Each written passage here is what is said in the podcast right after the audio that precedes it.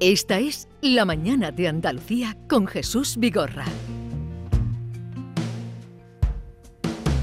Miras hacia un lado, siempre rezagado. No tengo tiempo de esperarte. Tienes tanto que decir y yo cansado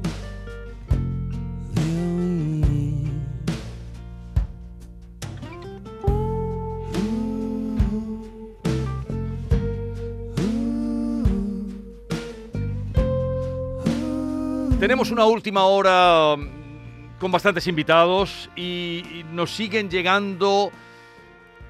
¿Has puesto gasolina esta mañana?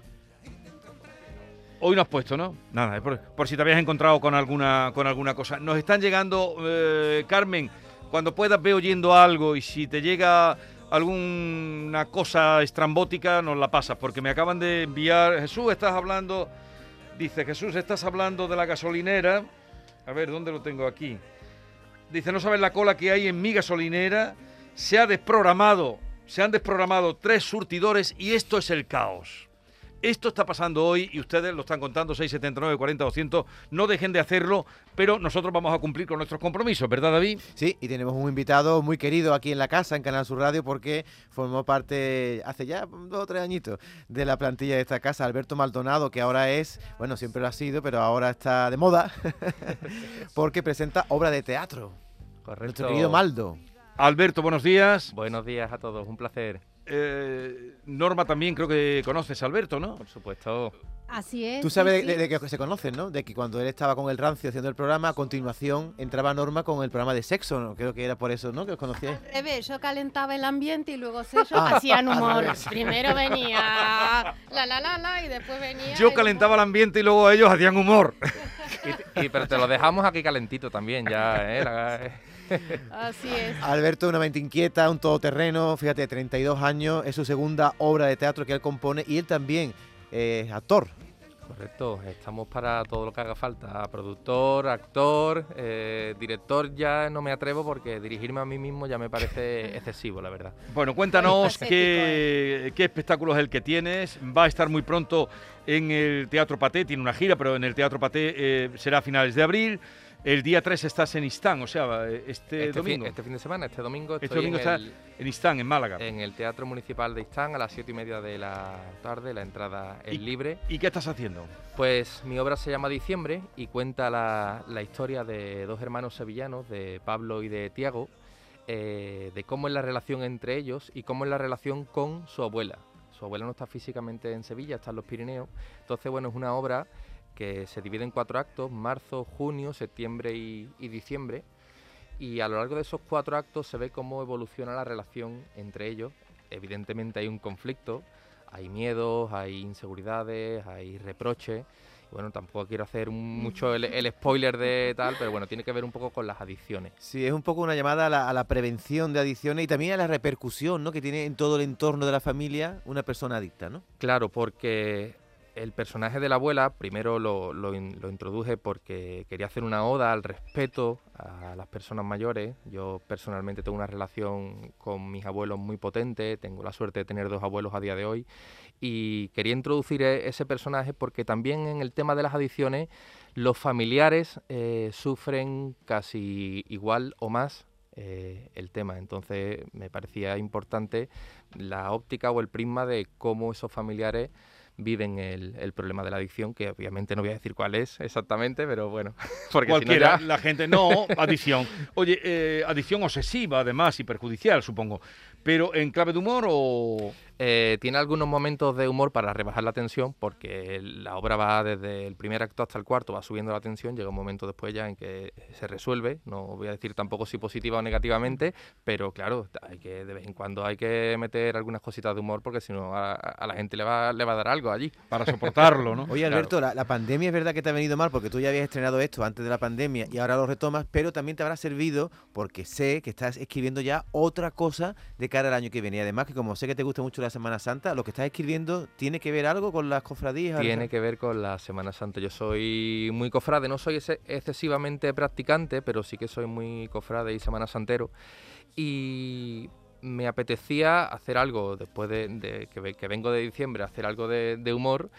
Y eh, voy a intentar reírme con la Semana Santa, nunca de la Semana Santa, que eso es Pero muy es importante tema mati- serio, ¿eh? matizarlo. ¿Pero va, va- va a meter un paso en un escenario? No, ¿no? No, a tanto no, tanta No, porque escenografía eso no. ya está en la calle. Eh, él hará otra cosa, pero la Semana Santa Claro. hay eh, grandes mm, trabajos de humor, siendo respetuosos, porque ahí está el, el tonto de capirote.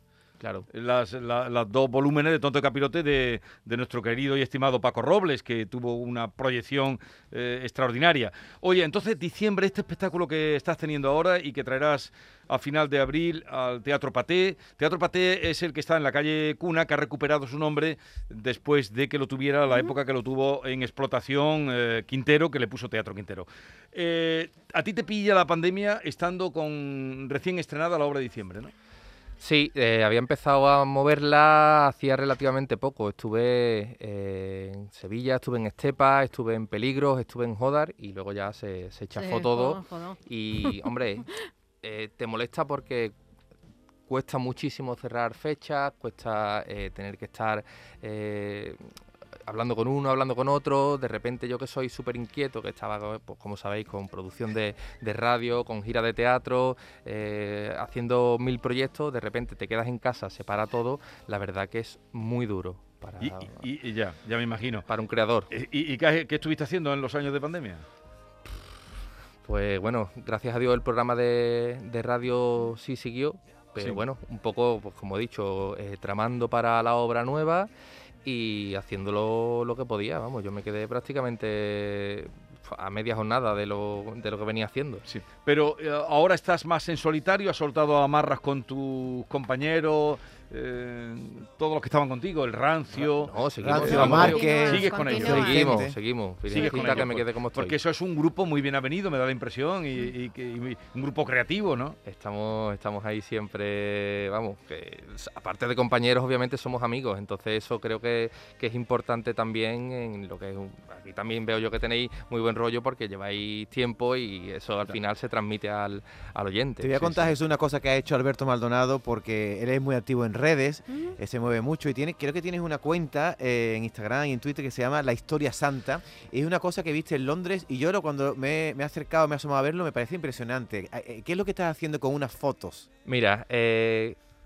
contarlo o intentar explicarlo eh, Es difícil por la radio. Exactamente. Si entras en redes sociales, arroba la historia santa, vas a ver que eh, hay plazas, calles vacías con una foto eh, impresa en papel de un momento mítico de la Semana Santa. Entonces yo lo que hago es el contraste entre ese momento en que se hizo la foto original y el, O sea, tú, co- el co- tú presente. coges un lugar actual y coges una foto de algo que pasó en ese sitio Exactamente. y le haces una foto al pasado y al presente. Exactamente. Y te cuento la, La historia de la foto, la que eso es lo importante. Exactamente. Ajá. Y eso, bueno, para los cofrades, pues Muy original, nació ¿eh? en febrero de 2020 sin yo tener ni remota idea de lo que se nos venía. Y evidentemente en marzo fue cuando la cuenta empezó a tomar todo el sentido del mundo, porque claro, nos habíamos quedado sin, Sí. sin lo más importante para los cofrades. Eh, diciembre, el próximo domingo, día 3 de abril. Día 3 de abril es el domingo, sí, mañana es 2, 3. En Istán, día 29, estarás en el Teatro Paté de Sevilla. ¿Tienes Exacto. alguna cita más? Por ahora cerrándola. Para- Entradas en giglon.com. G-I-G-L-O-N. Giglón.com, eh, para Ahí los estamos. seguidores de Alberto Maldonado. Eh, ¿tienes, ¿Le vas a pasar un cuestionario tú que lo conoces de Ah. aquellas noches de sexo y humor? Yo lo conozco y quiero que los oyentes le conozcan un poquito más. Por eso, señor Maldonado, le voy a someter a un breve cuestionario que en honor a su perfil, la historia santa a la que hacía referencia David, he venido a denominar no me cuentes historias y menos si son santas. No, no me cuentes historias que te conozco, también le podía haber dicho. No me cuentes historias que te conozco. Alberto Maldonado, ¿Navarro o Maldo? Eh, Maldo para los amigos, eh, el nombre completo para los desconocidos. Apelando a su memoria, ¿recuerda qué día empezó a escribir su primera obra de teatro, Domingo? Una noche de marzo de 2015. Fíjate. Y si su nuevo trabajo sobre Semana Santa lo empezó a escribir en Navidad, según ha confesado, ¿en qué mes empezó a escribir diciembre? Diciembre en la eh, cuaresma de 2017. Va, todo cambiado. De estos tres personajes de su obra de teatro Diciembre, ¿con quién se confesaría? ¿Con Tiago, con Pablo o con la abuela? Con la abuela. ¿Y con quién se iría de marcha? Con la abuela. Con. Tiago, que, que es mi personaje, que al final, bueno, pues también eh, está siempre de fiesta.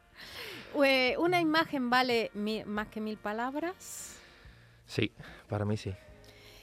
¿Quién cree que atiende mejor a sus súplicas? ¿La esperanza de Triana o el Cristo de las tres caídas, de la que es devoto? ¿A quién quieren más, a mamá o a papá?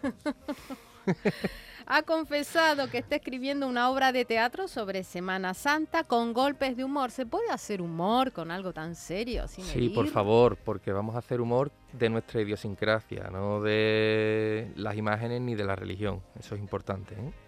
Y hablando de ofensas y de no ofensas, ¿qué opina del grito ese del hermano a la esperanza de Triana? Que me duele la cara, no, otra cosa. ¿Te duele la cara? Sí, No, ya, ya, ya. Otra Sí, cosa sola. eh, Pero no puedes especificar un poco más. Vamos a ver, eh, a, la, a la esperanza de Triana le gritó un, fer- un, Un chillador. Un chillador, de los que hago las vacas o los chilladores. Ahora hay una nueva eh, un nuevo grupo de gente que...